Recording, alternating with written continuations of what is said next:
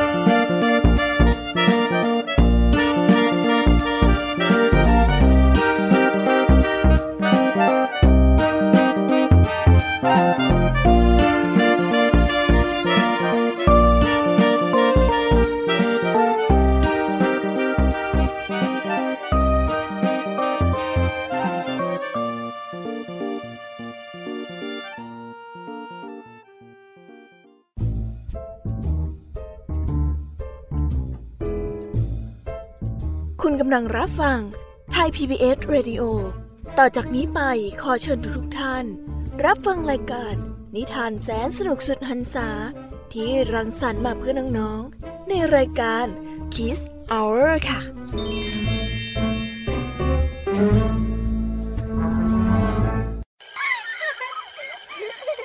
โรงเรียนเลิกแล้วกลับบ้านพร้อมกับรายการ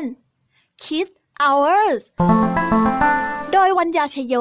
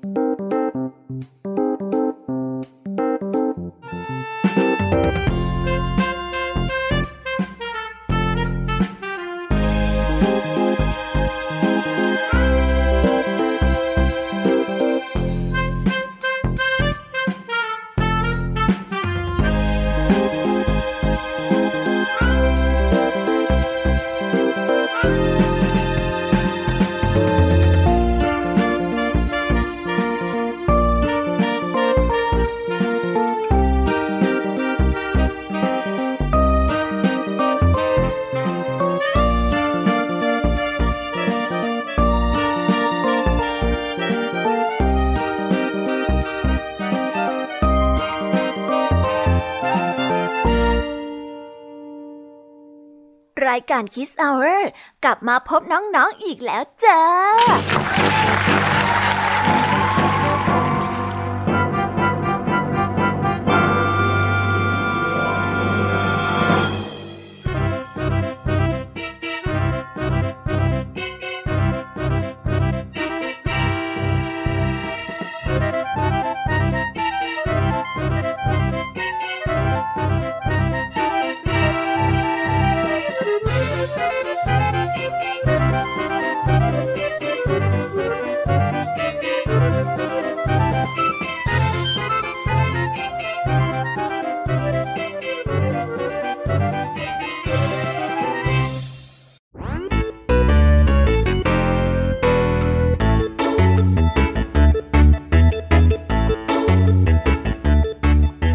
วัสดีน้องๆที่น่ารักชาวรายการคิสเอาเรทุกๆคนนะคะ วันนี้พี่ยามีกับพองเพื่อน ก็ได้นำนิทานสนุกๆมาเล่าให้กับน้องๆได้ฟัง เพื่อเปิดจินตนาการและตะลุยไปกับโลกแห่งนิทานกันอย่างสนุกสนานนั่นเอง น้องๆคงอยากจะรู้กันแล้วใช่ไหมล่ะคะ ว่านิทานที่พวกพี่ไปเตรียมมานั้นเนี่ยจะมีนิทานเรื่องอะไรกันบ้างงั้นเดี๋ยวพี่แอมมี่จะบอกกันเกริ่นไว้ พอให้เรียกน้ำย่อยกันไว้ก่อนนะ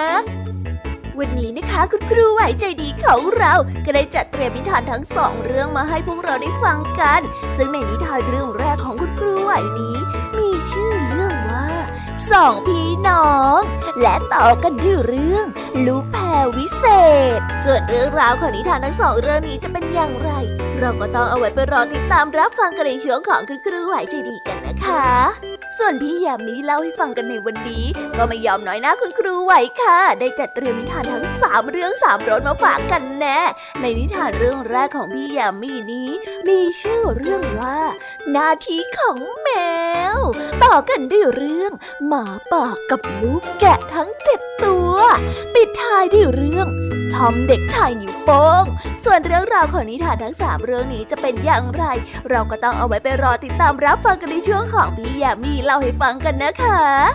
วันนี้ค่ะลุงทองดีกับเจ้าจ้อยก็ได้เตรียมนิทานสุภาษิตมาฝากพวกเรากันอีกเช่นเคย ซึ่งในวันนี้นะคะ มาพร้อมกับสำนวนที่ว่าฟาดเคราะห์ส่วนเรื่องราวและความหมายของคำคำนี้จะเป็นอย่างไร เราก็ต้องเอาไว้ไปรอติดตามรับฟังกันในช่วงของนิทานสุภาษิตกันนะคะเด็กๆ และปิดท้ายกันอีกเช่นเคยกับพี่เด็กดีจากทางบ้าน ซึ่งในวันนี้นะคะมากันในนิทานเรื่อง ครอบครัวฉันดีที่สุด ส่วนเรื่องราวจะสนุกสนานแค่ไหน น้องๆต้องไปรอติดตามรับฟังกันในช่วงท้ายรายการกับพี่เด็กดีกันนะคะ โอ้โห เป็นยังไงล่ะ แค่ได้ยินแค่ชื่อเรื่องนิทานก็น่าสนุกแล้วใช่ไหมล่ะคะเด็กๆ พี่แยมมีก็ตื่นเต้นที่อยากจะรอฟังนิทานที่แสนสนุกที่พวกเรารออยู่ไม่ไหวแล้วล่ะค่ะ มีแต่เรื่องที่น่าฟังทั้งนั้นเลยนะคะเนี่ยเอาละค่ะ งั้นเรามาเตรียมตัวเตรียมใจไปให้พร้อมกับการไปตะลุยในโลกแห่งนิทานกันเลยดีกว่า ตอนนี้เนี่ยคุณครูไหวได้มารอน้องๆอยู่ที่หน้าห้องเรียนแล้วค่ะ ถ้าหากว่าน้องๆพร้อมกันแล้ว งั้นเรามานับถอยหลังพร้อม ๆ กันเลยดีกว่าค่ะสามสองหนึ่ง let's go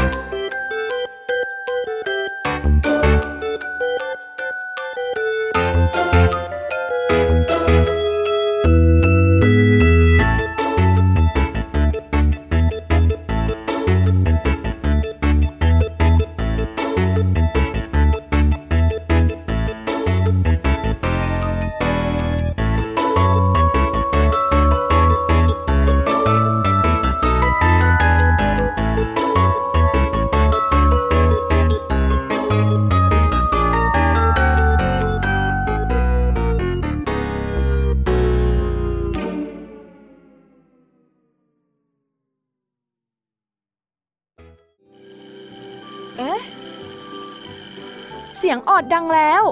อุ้ยต้องไปเข้าเรียนแล้วล่ะค่ะ ไม่รอช้า เราไปหาคู่ไหวกันเถอะ ไปกันเลย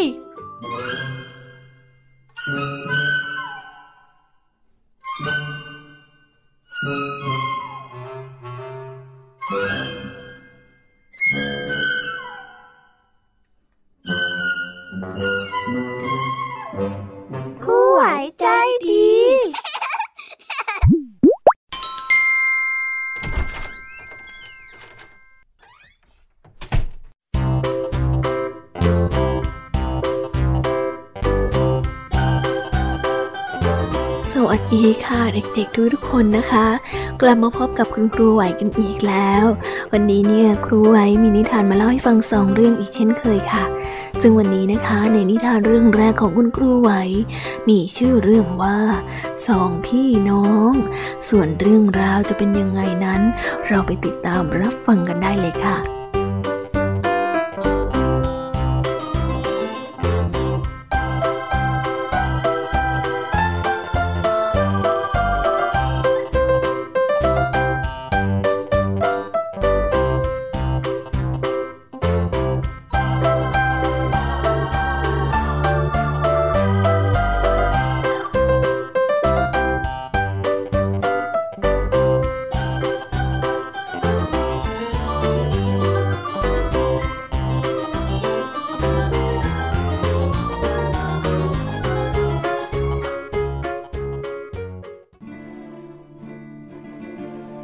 กันละครั้งหนึ่งนานมาแล้ว มีพี่ชายและน้องสาวคู่หนึ่ง พวกเขาได้อาศัยอยู่กับแม่เลี้ยงที่ใจร้ายกับพวกเขามาก คืนหนึ่ง พี่ชายและน้องสาวจึงได้ตัดสินใจหนีออกจากบ้าน เด็กทั้งสองนั้นได้วิ่งหนีเข้าไปในป่าขดตัวอยู่ในพงต้นไม้ แล้วก็พลอยหลับไป แม่เลี้ยงใจร้ายของพวกเขา ซึ่งความจริงแล้วเป็นแม่มดที่ตามพวกเด็กๆมา เมื่อหล่อนเห็นว่าพวกเด็กๆนั้นหลับ หล่อนจึงได้กล่าวคำสาปแช่งลงไปในลำธารที่อยู่ใกล้ๆเพราะรู้ว่าเด็กๆนั้นจะต้องดื่มน้ำจากลำธารนี้เช้าวันต่อมาเด็กทั้งสองก็ได้ก้มหน้าลงดื่มน้ำในลำธารแต่ลำธารนนั้นกลับกระซิบเตือนมาว่า พี่ชายกับน้องสาว ถึงแม้ว่าน้ำจะดูใสนะ แต่อย่าดื่มเลยนะ ไม่อย่างนั้น วกเจ้าจะได้กลายเป็นกวาง น้องสาวได้เชื่อฟังคำเตือน แต่พี่ชายได้อดใจไม่ไหว จึงได้ดื่มน้ำเข้าไป แล้วก็ได้กลายเป็นกวาง ไม่ต้องห่วงนะจ๊ะ น้องจะดูแลพี่เอง น้องสาวใจดีได้พูด แล้วก็ได้เดินนำทางกวางเข้าไปในป่าสองพี่น้องได้เจอกระท่อมล้างหลังหนึ่ง ตรงบริเวณที่โล่ง จึงได้เข้าไปอยู่ด้วยกันอย่างมีความสุขเป็นเวลานาน อย่างไรก็ตาม ในฤดูใบไม้ผลิปีหนึ่ง พระราชาได้เสด็จออกมาล่าสัตว์ในป่า ชึกพระองค์ได้ยิงลูกศรไปโดนที่กวาง กวางซึ่งได้รับบาดเจ็บ ได้พาร่างอันอ่อนปวกเปียกของเขาพามาหาน้องสาว ซึ่งตอนนี้ได้กลายเป็นหญิงสาวแสนสวยไปแล้ว พระราชาได้เสด็จตามกวางไป และเมื่อได้เห็นน้องสาวของเขา พระองค์ก็ได้ตกหลุมรัก และทั้งสองคนก็ได้อภิเษกสมรสกันวางได้รับการดูแลรักษาอย่างเป็นปกติ และอยู่ด้วยกันกับน้องสาว และพระราชาเรื่อยมา มาถึงตอนที่พี่ชายและน้องสาวได้ลืมเรื่องของแม่เลี้ยงใจร้ายของตนไปสิ้น แต่แม่เลี้ยงยังไม่เคยลืมพวกเขาเลย หล่อนรู้ว่าพวกเขานั้นอาศัยอยู่ที่ไหน และต้องการทำอันตรายต่อพวกเขาเมื่อลูกคนแรกของพระราชาและพระราชินีได้คลอดออกมา แม่เลี้ยงใจร้ายกระย่องเข้าไปในพระราชวังหวังจะขโมยลูกของพระราชาและพระราชินี หมาล่าเนื้อหลายตัวของพระราชา ได้กินแม่เลี้ยงใจร้าย จึงได้ไล่เธอไป พวกมันดุมาก แม่มดใจร้ายได้วิ่งหนีไม่หยุดจนพ้นเขตพระราชอาณาจักร เมื่อแม่มดใจร้ายไปแล้วคำสาปของหล่อนก็ได้สลายไปด้วย และพี่ชายก็ได้กลับกลายมาเป็นมนุษย์อีกครั้ง แม่มดไม่มารบกวนพวกเขาอีกเลย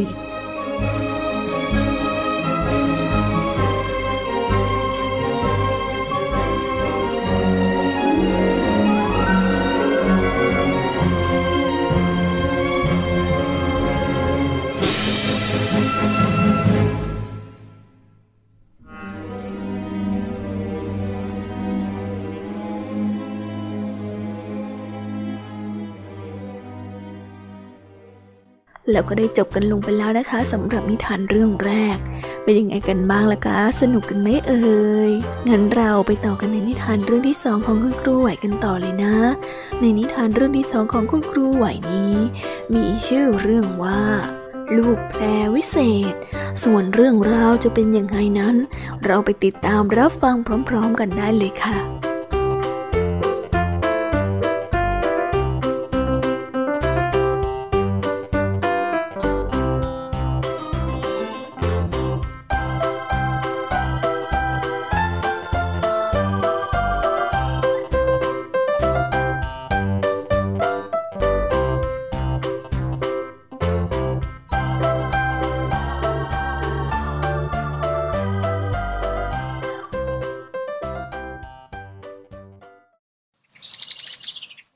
กันละครั้งหนึ่งนานมาแล้ว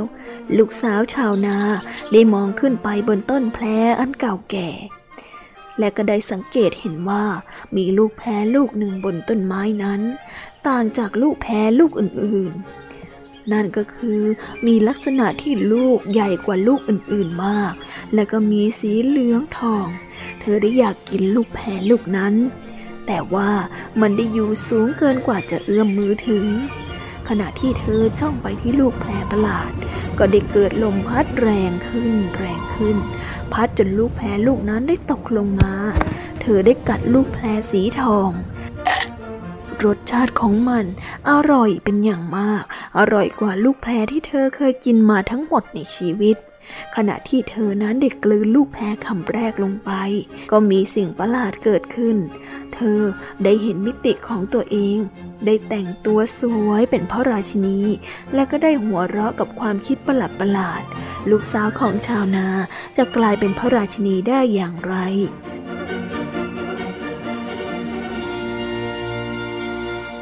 วันต่อมา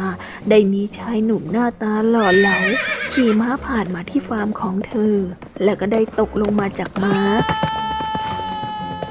ลูกสาวชาวนาจึงได้ช่วยดูแลเขาจนเขาได้หายดี ช่วงเวลาที่ลูกสาวของชาวนาพยาบาลชายหนุ่มนั่นเอง ทั้งสองก็ได้ตกหลุมรักกัน และลูกสาวชาวนาก็ได้กลายเป็นพระราชินี และก็มีชีวิตอยู่อย่างมีความสุขสืบมา เห็นไหมล่ะคะเด็กๆ ความมีน้ำใจในการช่วยเหลือผู้อื่น จะนำมาซึ่งความโชคดีเสมอ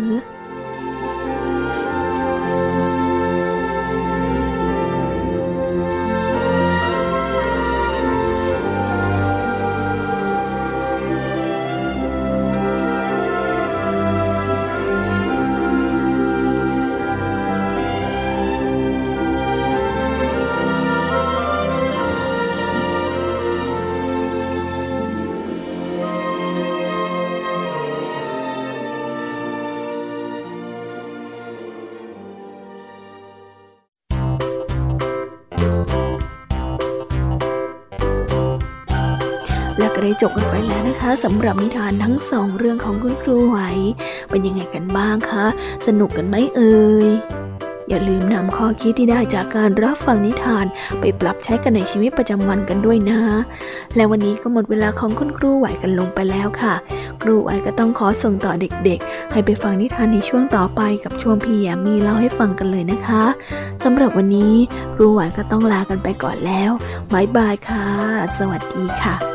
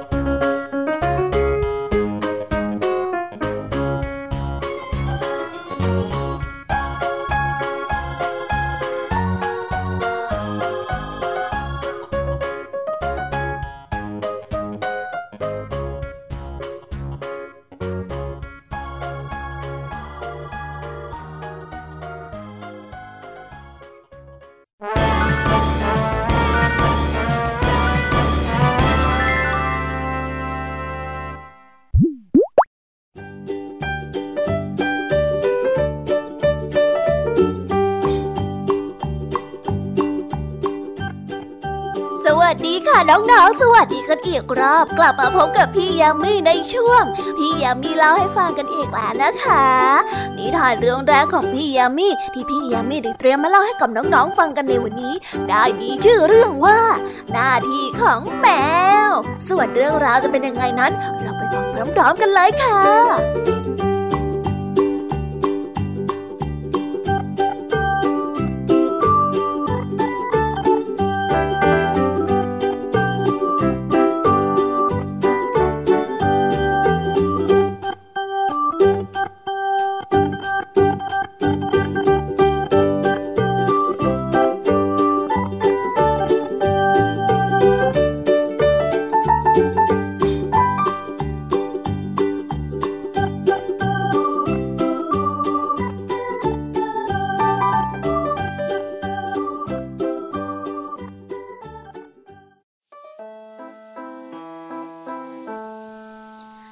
ชายอยู่คนหนึ่งที่บ้านของเขานั้นเป็นร้านอาหาร แน่นอนว่า ในร้านนั้นย่อมจะต้องมีเศษอาหารเหลือที่ทำให้เจ้าพวกหนูมแมลงสาบนั้นได้แอบเข้ามาซ่อนตัวอยู่ภายในร้านทำให้ข้าวของเสียหาย และสร้างความสกปรกเป็นอย่างมากต่อมาได้มีเพื่อนคนหนึ่งมาแวะอุดหนุนที่ร้านของเขา ชายหนุ่มได้เล่าเรื่องกุ้มใจของตัวเองให้เพื่อนฟัง อย่างไม่ปิดบัง แล้วก็ขอคำแนะนำจากเพื่อน พื่อนของเขาได้กล่าวว่า แกก็หาแมวสักตัวมาเลี้ยงสิ รับรองว่าทั้งหนูทั้งแมลงสาบหายเกลี้ยงแน่ๆ ชายหนุ่มเห็นว่าเป็นคำแนะนำที่น่าสนใจ หลังจากที่เพื่อนได้กลับไปแล้ว เขาก็ได้ไปหาแมวมาเลี้ยงหนึ่งตัว ซึ่งแมวตัวนี้เป็นสีขาวปลอดทั้งตัว ดูแล้วสวยงาม น่าจะเริญหูจเจริญตาเป็นอย่างมาก จากนั้นในร้านของเขาก็ปัสจากหนูและมแมลงสาบโดยสิ้นเชิง พอเวลาล่วงเลยผ่านไป วันแล้ววันเล่า เจ้าแมวนั้นก็เริ่มแก่แล้วก็ได้เสียชีวิตไป แน่นอนว่าชายหนุ่มนั้นั้นได้รู้สึกเสียใจเป็นอย่างมาก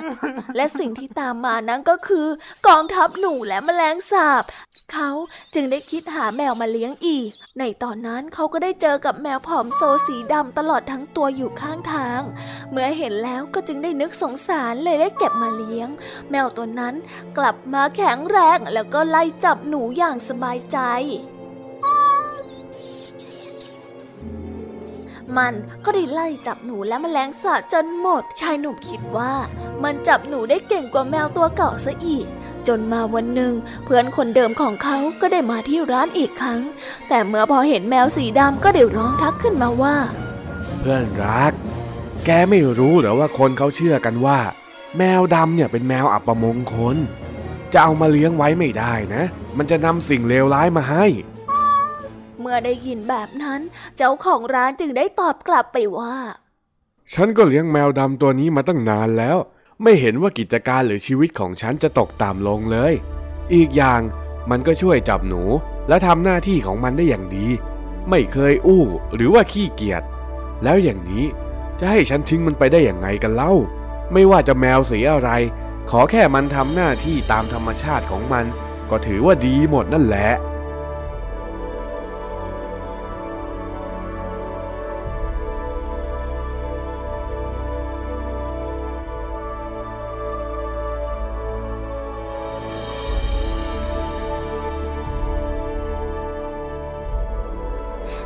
ทานเรื่องนี้ก็ได้สอนให้พวกเรารู้ว่า แมวจะสีขาวหรือว่าสีดำไม่สำคัญ ขอเพียงสามารถจับหนูได้ ก็ยอมเป็นแมวที่ดี เช่นเดียวกับคนเรา รูปลักษณ์ภายนอกนั้นไม่มีความสำคัญเลย หากว่าเราสามารถทำงานตามหน้าที่ของตนได้เป็นอย่างดี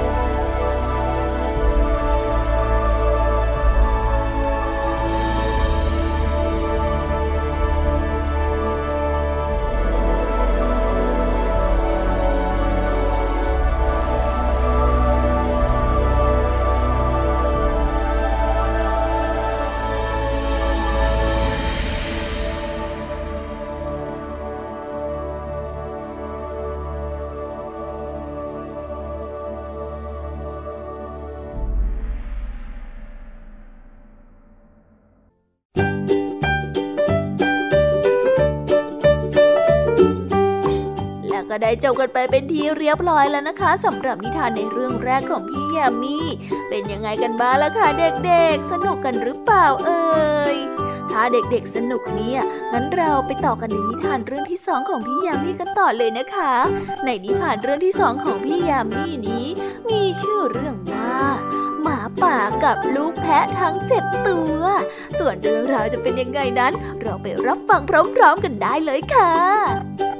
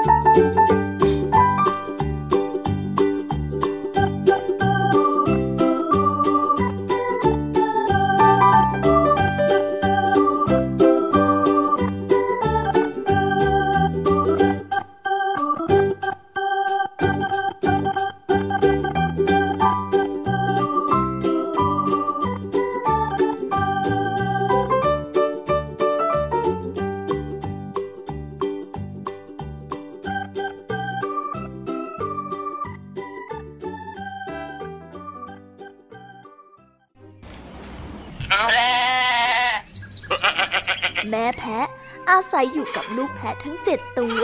วันหนึ่ง แม่แพะได้ออกไปข้างนอก แล้วก็ได้ทิ้งลูกแพะให้อยู่กันตามลำพัง ก่อนจะไป แม่แพะก็ได้เตือนลูกๆว่า หมาป่าอาจจะมา และอย่าอนุญาตให้หมาป่าเข้ามาในบ้านโดยเด็ดขาด อย่าให้เจ้าสัตว์ชั่วร้ายมาหลอกลูกได้นะ มันน่ะ มีเสียงที่แหบแล้วก็ห้าวมาก แล้วก็มีเท้าสีดำเหมือนถ่าน ลูกๆสามารถสังเกตได้โดยง่าย เข้าใจไหม เดี๋ยวแม่กลับมา หลังจากที่แม่แพ้ได้ออกไปไม่นาน ก็ได้มีเสียงเคาะประตู ก๊อกก๊อกก๊อกโอ้ เจ้าลูกแพะ ให้ฉันเข้าไปหน่อยสิ หมาป่าแก่ได้พูดเสียงแหบห้าวพวกเรารู้นะว่าเจ้าคือหมาป่า เจ้ามีเสียงที่แหบห้าว ลูกแพะได้พูดขึ้น ดังนั้นหมาป่าจึงจากมา แล้วก็ได้กินช็อกเข้าไป เพื่อให้เสียงนั้นนุ่มขึ้น หลังจากนั้นมาหมาป่าก็ได้กลับไปที่บ้านแพะอีกครั้ง และมันก็ได้เคาะประตูอีก ลูกแพะน้อย ให้ฉันเข้าไปข้างในหน่อยเถอะ มันได้พูดด้วยน้ำเสียงที่นุ่มนวล แต่ลูกแพะทั้งเจ็ดก็ได้สังเกตเห็นเท้าที่สีดำที่มีรอยแตกตรงด้านล่างของประตู พวกเรารู้นะว่าเจ้าน่ะคือหมาป่า เท้าของเจ้ามีสีดำเหมือนถานดังนั้นหมาป่าจึงได้จากมา แล้วก็ได้เอาแป้งนั้นพอกที่เท้าของตนเอง จากนั้นมันก็ได้กลับไปที่บ้านแพะอีกครั้ง แล้วมันก็ได้ไปเคาะประตู ลูกแพะน้อย ให้ฉันเข้าไปข้างในหน่อยเถอะ คราวนี้เสียงของมันไม่ได้แหบและเท้าของมันก็ไม่ดำแล้ว ลูกแพะทั้งเจ็ดตัวจึงเปิดประตูให้หมาป่าเดินเข้าไป หมาป่าได้กินลูกแพะทั้งหกตัว เหลือเพียงลูกแพะตัวที่เจ็ดที่หลบไปอยู่อยู่หลังตู้ เมื่อแม่แพะกลับมา ลูกแพะตัวที่เจ็ดนั้นก็ได้ออกมาจากตู้ แล้วก็เล่าเรื่องทั้งหมดให้แม่แพะฟัง โอ้ลูกน้อยที่น่าสงสารของฉัน เราต้องไปตามหาเจ้าหมาป่าชั่วนั่นจากนั้นแม่แพะกับลูกก็ได้เดินทางออกไป จนพบหมาป่ากำลังนอนหลับอยู่ใต้ต้นไม้ แม่แพะก็ได้ค่อยๆ ใช้กรรไกรผ่าหน้าท้องอ้วนๆของหมาป่าดังฉับ ฉับ ฉับ และลูกแพะทั้งหกที่ยังมีชีวิตอยู่ก็ได้กระโดดออกมาจากท้องของมัน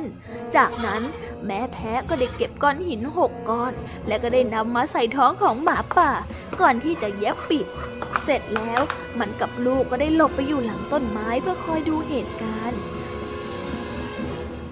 เมื่อหมาป่าได้ตื่น มันก็รู้สึกหิวน้ำจึงได้เดินไปที่บ่อน้ำแต่น้ำหนักของก้อนหินทำให้ตัวมันนั้นตกลงไปในน้ำดังตุ้มหลังจากนั้นเป็นต้นมาก็ไม่มีใครเห็นหมาป่าอีกเลย แม่แพะและลูกๆก็ได้กระโดดโลดเต้นตลอดการเดินทางกลับบ้านด้วยความสุข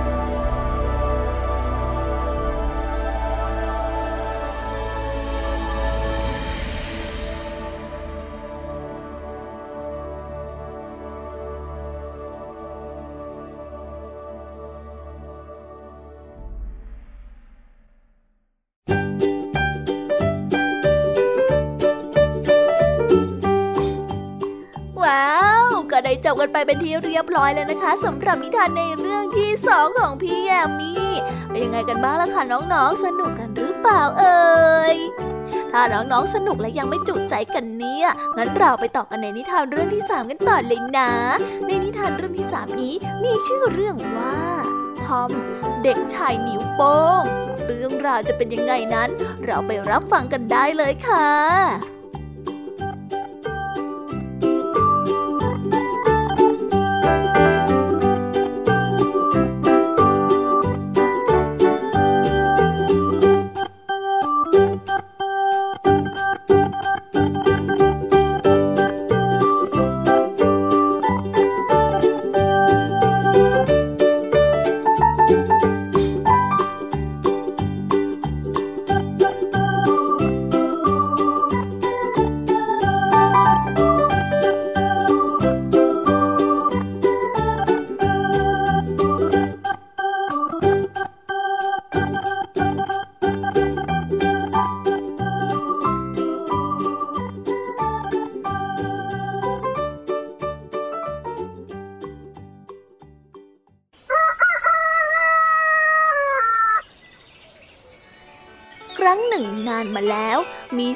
ภรรยาคู่หนึ่ง พวกเขายังไม่มีลูก และอยากจะมีลูกชายมาก วันหนึ่ง มีขอทานได้ผ่านมาที่บ้านของคู่สามีภรรยา ถึงแม้ว่าพวกเขาจะยากจนและไม่ค่อยพอกินนัก แต่พวกเขาก็ยังเชื้อเชิญขอทานให้เข้ามากินอาหารภายในบ้านและก็พักผ่อนข้างในบ้าน ขอทานก็ได้ถามขึ้น ฝ่ายสามีได้ถอนหายใจและก็พูดออกไปว่า พวกเราไม่มีลูกหรอก พวกเราอยากจะมีลูกชายมาก แม้ว่าเขาจะตัวใหญ่แค่นิ้วโป้งของฉันก็ตาม แต่ว่าฉันก็ไม่มีลูกสักทีสองสามีภรรยาไม่รู้เลยว่า แขกของพวกเขามีมุนวิเศษ เขาได้ตอบแทนความมีน้ำใจของคู่สามีภรรยา โดยการให้พรกับพวกเขา ให้เขานั้นมีลูกชาย แม้ว่าจะตัวเล็กจิ๋วก็ตาม ช้าวันต่อมา เมื่อสองสามีภรรยานั้นได้ลงมาชั้นล่างเพื่อกินอาหารเช้า พวกเขาก็ได้เจอกับเด็กผู้ชายตัวจิ๋วที่คอยอยู่บนโต๊ะอาหาร เขาตัวไม่ใหญ่ไปกว่านิ้วโป้งพ่อแม่ของเขาได้ตั้งชื่อให้เขาว่าทอม เด็กชายนิ้วโป้งทอมนั้นเป็นเด็กที่น่ารักและก็รักการผจญภัยเป็นอย่างมาก โอ้ยลูกตัวนิดเดียว และโลกข้างนอกมันก็อันตรายยิ่งนัก หนูจะออกไปทำไมล่ะลูก แม่ก็ได้เตือนทอม แต่ทอมนั้นมัวแต่เล่นจนเพลิดเพลินจนไม่ได้สนใจฟังคำบอกของแม่ วันหนึ่ง ทอมนั้นกำลังไปเล่นใกล้ๆกับแม่น้ำเขาได้ตกลงไปในแม่น้ำแล้วก็ถูกปลากินปลาตัวนั้นได้ถูกจับแล้วก็นำไปให้พ่อครัวของพระราชา ทอมเป็นเด็กที่หัวไว เขาจึงได้คลานออกมาจากปลา พ่อครัวนั้นได้ตกใจมากที่เห็นเด็กผู้ชายตัวเล็กจิ๋วเดี่ยวคลานออกมาจากอาหารค่ำของพระราชา ทอมกลัวว่าพ่อครัวนั้นจะทำร้ายเขา เขาจึงได้รีบวิ่งหนีไปเพื่อไปหลบซ่อนอยู่ในรูหนู ในไม่ช้า เขาก็ได้ทำความรู้จักกับหนูที่อาศัยอยู่ในนั้นปีนขึ้นมาบนหลังฉันสิเฮ้ยขึ้นมาขึ้นมาทอมจึงได้ขี่หลังหนู แล้วก็วิ่งไปทั่วพระราชวังจนไปถึงท้องพระโรง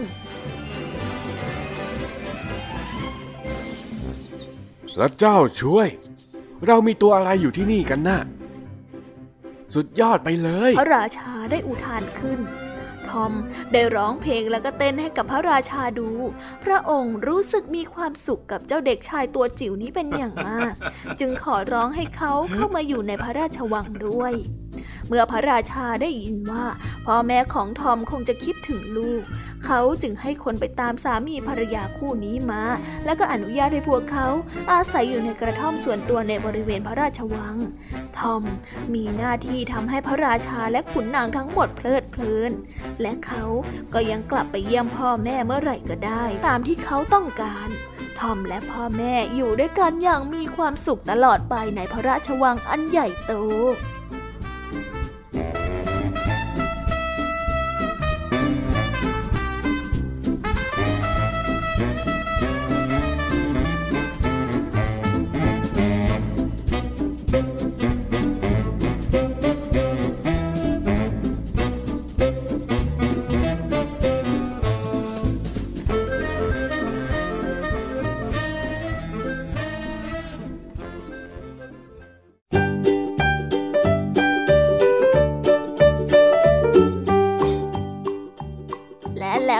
กันไปแล้วนะคะสำหรับนิทานทั้ง 3 เรื่องของพี่ยามีเป็นยังไงกันบ้างล่ะคะน้องๆ ฟังกันซะจุใจกันเลยละสิ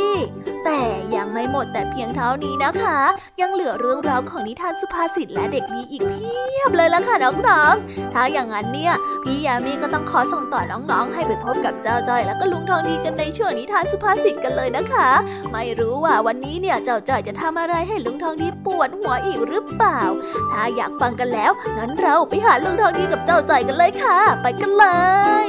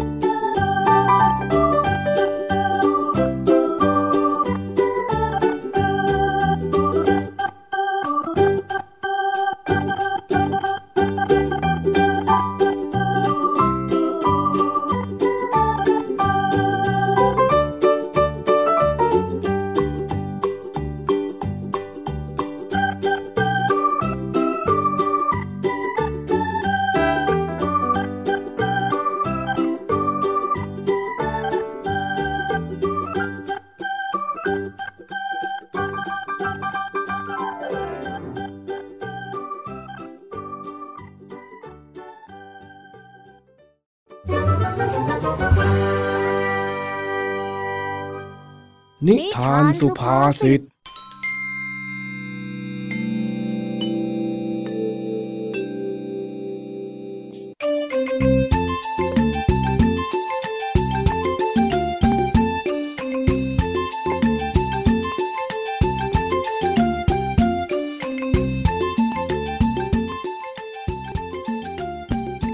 วันนี้ เจ้าจ้อยได้วิ่งหน้าตาตื่นมาหาลุงทองดีที่บ้านตั้งแต่เช้า ทั้งๆทที่ปกติแล้ว เจ้าจ้อยเป็นคนที่ตื่นสายลุงทองดีลุงทองดีจะช่วยจ้อยด้วยอื้อเฮ้ยเฮ้ยเฮ้ยอะไรอะไร เอ็งเป็นอะไรนะฮะเจ้าจ้อย คือคือคือจ้อยคือคือว่าจ้อยอะเฮ้ยค่อยค่อยคิดใจเย็นเย็นๆเอ็งยืนนิ่งๆให้หายเหนื่อยซะก่อนแล้วค่อยพูด คือว่าจ้อยอะฝันร้ายอะจ้ะ จ้อยฝันร้ายมากๆเลยด้วย อ้าว ฝันมันก็แค่ฝันนี่ แล้วมันยังไงเล่า นี่เอ็งตื่นแล้วนะ จะไปกลัวอะไร ก็ก็โบราณเขาบอกกันว่า ฝันร้ายช่วงใกล้เช้ามันจะกลายเป็นจริงนี่นาโอ้ย เรื่องมันโบราณคล่ำครึขนาดข้าเองยังไม่อยากจะเชื่อเลย จะเชื่อก็แต่ตอนที่ข้าเอามาตีเป็นเลขเด็ดเท่านั้นแหละ อ๋อจ้อยไม่ตลกแล้วลุงทองดี นี่มันเป็นเรื่องฝันร้ายของจ้อยเลยนะ อ้าวอ้าวงั้นไหนเองลองเล่าให้ข้าฟังสิว่าเองฝันอะไร แล้วเดี๋ยวข้าจะทำนายตามความเชื่อโบราณให้ฟัง คือว่าจ้อยจ้อยฝันว่าจ้อยได้สอบชิงทุนไปเรียนต่างประเทศจ้ะ อ้าว มันก็ดีแล้วนี่ ไม่เห็นจะแย่ตรงไหนเลยนี่หว่า เดี๋ยวสิลุงฟังจ้อยก่อนอ้าวอ้าวฟังฟังข้านี่ข้าจะตั้งใจฟังจริง ๆ แล้วนะ คือจ้อยอะฝันว่าได้ไปเรียนที่ต่างประเทศ แล้วก็ได้ขึ้นเครื่องบินนะจ๊ะดีเลยล่ะสิ มีโอกาสได้ขึ้นเครื่องบิน แสดงว่าชีวิตเองเนี่ยจะกลายเป็นผู้สูงส่ง แต่เครื่องบินก็ดันมาเสียกลางอากาศนะสิจ๊ะ บินบินไปอยู่ดีๆ ก็เกิดเหตุขัดข้องขึ้นมาซะอย่างนั้นน่ะ โอ้ย ถ้าอย่างนั้นไม่ดีแน่แน่ๆเองจะต้องถูกสกัดกั้นอย่างกระทันหัน ทั้งๆทที่ชีวิตกำลังจะไปได้สวย แต่จ้อยก็ดันคว้าลมชูชีพมาไว้ได้อะจ๊ะ แล้วก็รอดออกมาจากเครื่องบินได้ อืม แสดงว่าชีวิตเองเนี่ยจะต้องเสี่ยงอันตราย แต่ก็รอดปลอดภัยได้ เพราะมีคนช่วยเหลือ แต่ว่าลมชูชีพนั้น มันดันไม่กลางอะลุงทองดีจ้อยก็เลยล่วงติวติวติวติวลงมาจากท้องฟ้าอ้าวนี่ชีวิตเองน่าจะดีอยู่แล้วแล้วเนี่ย แต่กลับต้องมามีตัวขัดขวางให้ดวงตกซะอีก แต่ว่าจ้อย ก็ร่วงลงมาในทะเลนะจ๊ะลุงทองดี ตกมาดังตู้ มเลยรอดจากการล่วงจากเครื่องบินได้อะจ๊ะโอ้โห เองนี่มันดวงแข็งจริง ๆ ถึงแม้ว่าจะโชคร้ายแค่ไหน ก็ยังมีโชคดีเข้ามาช่วยให้รอดปลอดภัยได้เสมอ แต่แต่แต่แต่ว่าในทะเลน่ะมีฉลามเข้ามา หวังจะกินจ้อยด้วยนะจ๊ะอืม เคาะซ้ำกำซัดมีเรื่องให้ต้องสู้แล้วปรบมืออยู่เรื่อยแต่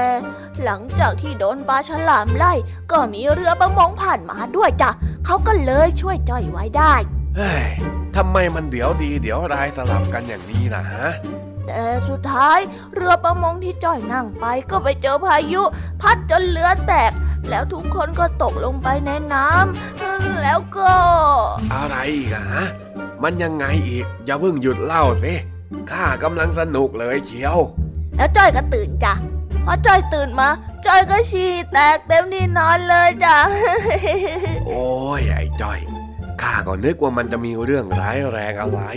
ร้ายสิลุงทองดีฝันร้ายจนฉี่แตก แถมยังโดนแม่บ่นด้วยนะเนี่ย จ้อยว่ามันต้องเกิดเรื่องร้ายขึ้นแน่ๆเลยอะลุงทองดี เฮ้ย เอ็งเนี่ยเพ้อเจอ มันจะเป็นไปได้อย่างไงฮะเจ้าจ้อย ก็จ้อยเชื่อของจ้อยนี่นะอ้าวอ้าวเรามาแก้ฟุ้งซ่านกันสักหน่อยดีกว่า เอ็งไปหยิบถาดเหล็กที่ข้าตากเมล็ดพันธุ์ไว้ตรงหลังบ้านมาให้หน่อยเร็วมาช่วยข้าแยกเมล็ดพันธุ์ผักจะดีกว่า จะได้ไม่ต้องคิดเรื่องโชคร้ายให้มันฟุ้งซ่าน ก็ได้จ้ะ อยู่ตรงไหนนะลุงทองดี หลังบ้านนะอ๋อจ้ะจ้ะจ้ะงั้นรอแป๊บหนึ่งนะ จากนั้นเจ้าจ้อยก็ได้วิ่งไปหยิบถาดเหล็กให้ลุงทองดีที่หลังบ้าน แต่ขณะที่เจ้าจ้อยกำลังเดินถือถาดมาหาลุงทองดีนั้น ก็ได้บังเอิญว่ามีลูกมะพร้าวนั้น ร่วงลงมาตรงหัวเจ้าจ้อย ลุงทองดีจึงได้ร้องเตือนเฮ้ย ไอ้จ้อย ระวังหัวฮะอะไรนะ จ๊ะ เจ้าจ้อยได้ยกถาดเหล็กขึ้นมาบังไว้ที่หัว ให้ลูกมะพร้าวไม่โดนหัวเจ้าจ้อย แต่ว่าเมล็ดพันธุ์ชั้นดีนั้น หกกระจัดกระจายไปทั่วพื้น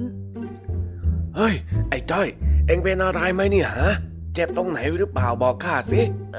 อจจจ้อยไม่เป็นไรจ้ะ แต่ว่าจ้อยทำเมล็ดพันธุ์ของลุงล่วงหมดเลยอะ เอานะช่างมันเถอะ ถือว่าฟาดเคราะห์ไปก็แล้วกันเอ่ออะไรนะจ๊ะจ้อยยังช็อกๆอยู่นะจ๊ะได้ยินอะไรไม่ค่อยชัดเลยอะฟาดเคราะห์ฟาดเคราะห์มันเป็นสำนวนที่หมายความว่า เสียสละสิ่งใดสิ่งหนึ่งไปให้หมดเคราะห์หรือตัดสินใจคิดว่าสิ่งที่หายไปนั้นจะทำให้เราหมดเคราะห์ยังไงล่ะเจ้าจ้อย ดีแล้วที่เองไม่เป็นอะไรมากข้าเสียเมล็ดพันธุ์ดีกว่าเสียเอง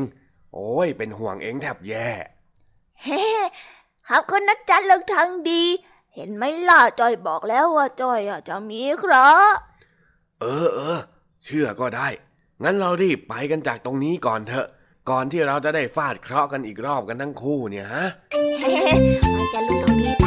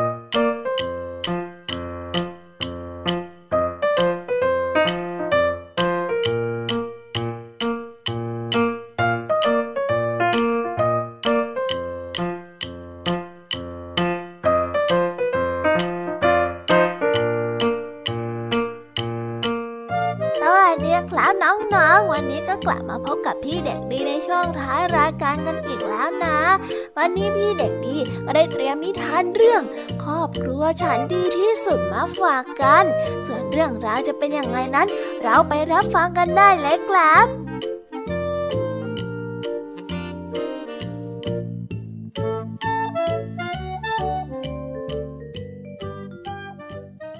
บ้านแห่งหนึ่ง มีสัตว์ป่าที่น่ารัก มีครอบครัวเป็นฝูงใหญ่อาศัยอยู่ที่ริมน้ำที่สงบ และไม่พลุกพล่านมาก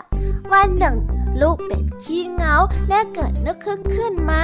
อยากจะลองออกไปสำรวจป่าใหญ่ดูสักครั้ง มันจึงได้ชักชวนเพื่อนๆของมัน เป็ดตัวหนึ่งก็ได้เอ่ยขึ้นมาว่าก็น่าสนใจฮะ แต่แม่ฉันคงไม่อนุญาตให้ออกไปผจญภัยข้างนอกหรอก มันอันตรายจะตายอะ เป็ดตัวที่สองได้ฟังดังนั้น ก็ได้เอ่ยขึ้นไปว่า มันอันตรายจริงๆสำหรับสัตว์ตัวเล็กๆ ที่ขี้ตกใจอย่างพวกเรานะ ลูกเป็ดเคี้ยงเหงาได้ยินเพื่อนพูดแบบนั้นก็รู้สึกไม่เห็นด้วยนะ จึงได้ขัดขึ้นมาว่าเฮ้ยหมู่บ้านของเราอะมีแต่ลุงป้านะอาที่ใจดีทั้งนั้นน่ะ ขี้ขลาดแบบนี้จะรู้จักโลกกว้างได้ยังไงอะงั้นเธอก็ไปเถอะแต่ฉันอะ ไม่ไปหรอกนะฉันก็เหมือนกันแต่อย่าลืมบอกแม่ก่อนไปนะเขาจะได้ไม่ต้องเป็นห่วงนาย เพื่อนเพื่อนต่างก็ช่วยกันประสานเสียง ทั้งความคิดเห็น ทั้งคำเตือน ลูกเป็ดเคี้ยงเหงาฟังแล้วก็รู้สึกโมโห แล้วก็ทั้งฮึกเหิมไปพร้อมๆกันนี่ฟังนะ ฉันอะเบื่อแม่ที่เอาแต่กกไข่ เบื่อสภาพบ้านที่ซ้ำซากจำเจ เพื่อนบ้านมีแต่กบเขียดปลาตัวเล็กๆน้อยๆแล้วก็เต่าโบราณโบราณ งั้นฝากบอกแม่ฉันด้วยแล้วกันนะ ฉันน่ะจะออกไปทำความรู้จักกับเพื่อนใหม่ ที่น่าสนใจกว่าอยู่ที่นี่เจ้าเป็ดเคี้ยงเหงาพูดจบก็ได้เดินเชิดออกไป ไม่สนใจเสียงตะโกนร้องห้ามของเพื่อนๆ มันได้เดินต่อแต่ไปที่ทุ่งว่างในป่า มันได้เห็นอะไรตัวสูงสูงมีลายพลอย คอยาวๆจำได้ว่าแม่เคยสอนไว้ว่านั่นคือยีราฟ ลูกเป็ดได้ร้องทักลุงยีราฟแต่ดูเหมือนว่า ลุงยีราฟนั้นมัวแต่เพลิดเพลินกับการแทะเล็มใบไม้เสียจนไม่สนใจเสียงเล็กๆของมันเลยสวัสดี ลุงยีราฟเฮ้ยฮสวัสดีฮัลโหลเห็นไหมเฮ้ย เจ้าเป็ดนั้นได้เดินคอตกไปที่พุ่มไม้ ก็เลยเห็นกวางสาวได้เดินกลีดกลายไปมา เป็ดน้อยช่างเจรจาก็ได้ส่งเสียงทักทายออกไป แล้วก็ได้ชื่นชมความสวยงามของกวางสาวโอ้สวัสดีครับ สวัสดีครับ เออ พี่กวาง พี่กวางคนสวยโอ้พี่เนี่ยช่างสง่างามจริงๆเลยนะครับ เหล่ากวางได้ยินแบบนั้นก็ถามลูกเป็ดว่า ใครเดินได้สวยที่สุด ลูกเป็ดก็กลุ้มใจ เพราะจะว่าไปแล้ว มันไม่ชอบท่าเดินของพวกกวางเลย มันดูแปลกๆไม่เหมือนท่าทางการเดินต่อแต่ต้มเตียมของพวกตัวเอง ซึ่งมันคิดว่าน่ารักกว่า ลูกเป็ดขี้เหงาจึงได้ตอบไปว่า งั้นฉันขอตัวคิดก่อนนะจ๊ะ ว่าพี่เนี่ยเดินกันสวยสูสีกันขนาดนี้ฉันตัดสินใจยากมากเลย ลูกเป็ดได้ต่อเพื่อเอาตัวรอดแล้วก็วิ่งหนีออกมา แล้วก็ไม่กลับเข้าไปอีกเลย ลูกเป็ดขี้เหงาได้เริ่มเหนื่อย เพราะว่าเดินมาทั้งวัน มันจึงไปหลบพักอยู่ที่ใต้ต้นไม้แล้วก็เผลอหลับไปพอตื่นขึ้นมาก็ได้ตกใจสุดขีด เพราะว่าเห็นงูเหลือมห้อยหัวแล้วก็แลบลิ้นแผลบๆอยู่ตรงหน้า เจ้าเป็ดนั้นตั้งสติหาทางเอาตัวรอดด้วยการทำท่าทางตลกตลก ลุงงูเหลือมได้ชอบใจเป็นอย่างมาก จึงได้ปล่อยตัวเจ้าเป็ดน้อยไป ลูกเป็ดขี้เหงาได้เพ่นแนบหาทางกลับบ้าน ระหว่างนั้นก็ได้เจอกับลุงหมีใหญ่เจ้าป่าผู้ใจดี มันจึงขอให้ลุงหมีนั้นพากลับบ้านทีลุงหมี ใหญ่เองก็กำลังมาตามหาลูกเป็ดอยู่เหมือนกัน เพราะว่าแม่เป็ดพอรู้ว่าลูกเป็ดนั้นได้หายไปก็เป็นห่วงเป็นอย่างมาก เลยไหว้วานให้ลุงหมีนั้นมาช่วยตามหา เมื่อกลับมาถึงบ้าน แม่เป็ดก็ดีใจมากจนน้ำตาไหล เมื่อได้เห็นลูกเป็ดเคี้ยงเหงา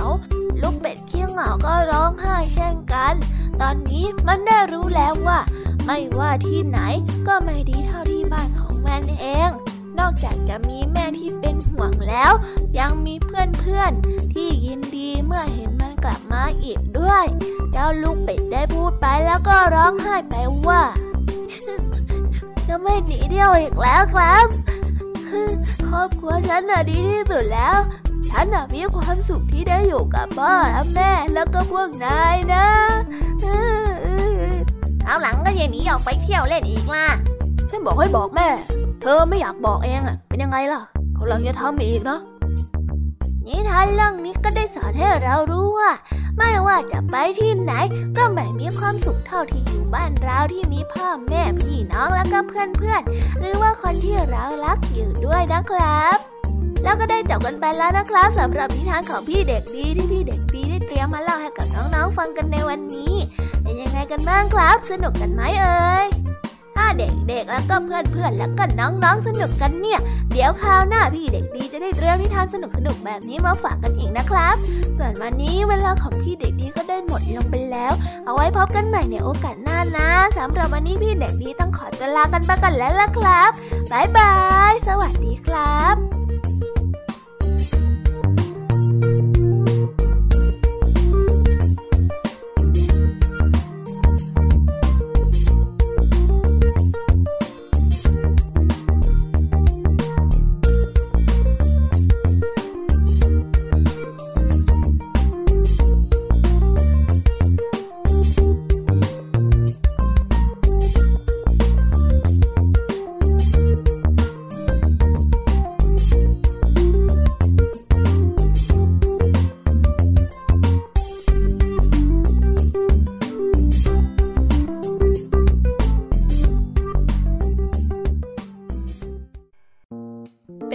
กันบ้างคะน้องๆสำหรับนิทานหลากหลายเรื่องราวที่ได้รับฟังกันไปในวันนี้ สนุกกันไหมเอ่ย หลากหลายเรื่องราวที่ได้นำมาเนี่ย บางเรื่องก็มีข้อคิดสะกิดใจ บางเรื่องก็ให้ความสนุกสนานและก็เพลิดเพลิน แล้วแต่ว่าน้องๆ จะฟังแล้วเห็นความสนุกในแง่มุมไหน ส่วนพี่แยมมี่และก็พ่องเพื่อนเนี่ย ก็มีหน้าที่ในการนำนิทานมาส่งตรงถึงน้องๆ เท่านั้นเองละค่ะ แล้ววันนี้นะคะ เราก็ได้ฟังนิทานกันมาจนถึงเวลาที่กำลังจะหมดลงอีกแล้วค่ะ ใครที่ฟังไม่ทัน หรือว่าฟังไม่ครบเนี่ยก็สามารถไปย้อนฟังกันได้ที่เว็บไซต์ไทย PBS Radio นะคะ หรือแอปพลิเคชันไทย PBS Radio ได้นะ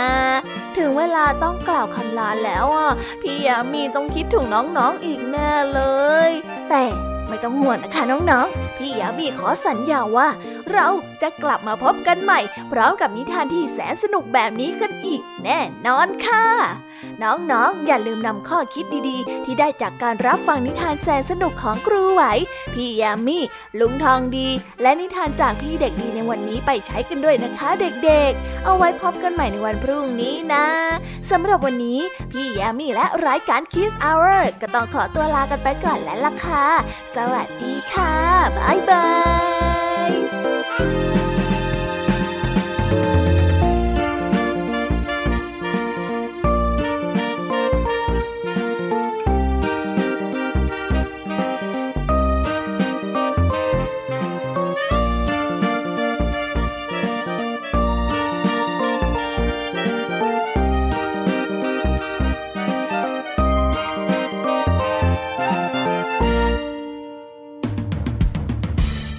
ฟังรายการย้อนหลังได้ที่เว็บไซต์และแอปพลิเคชัน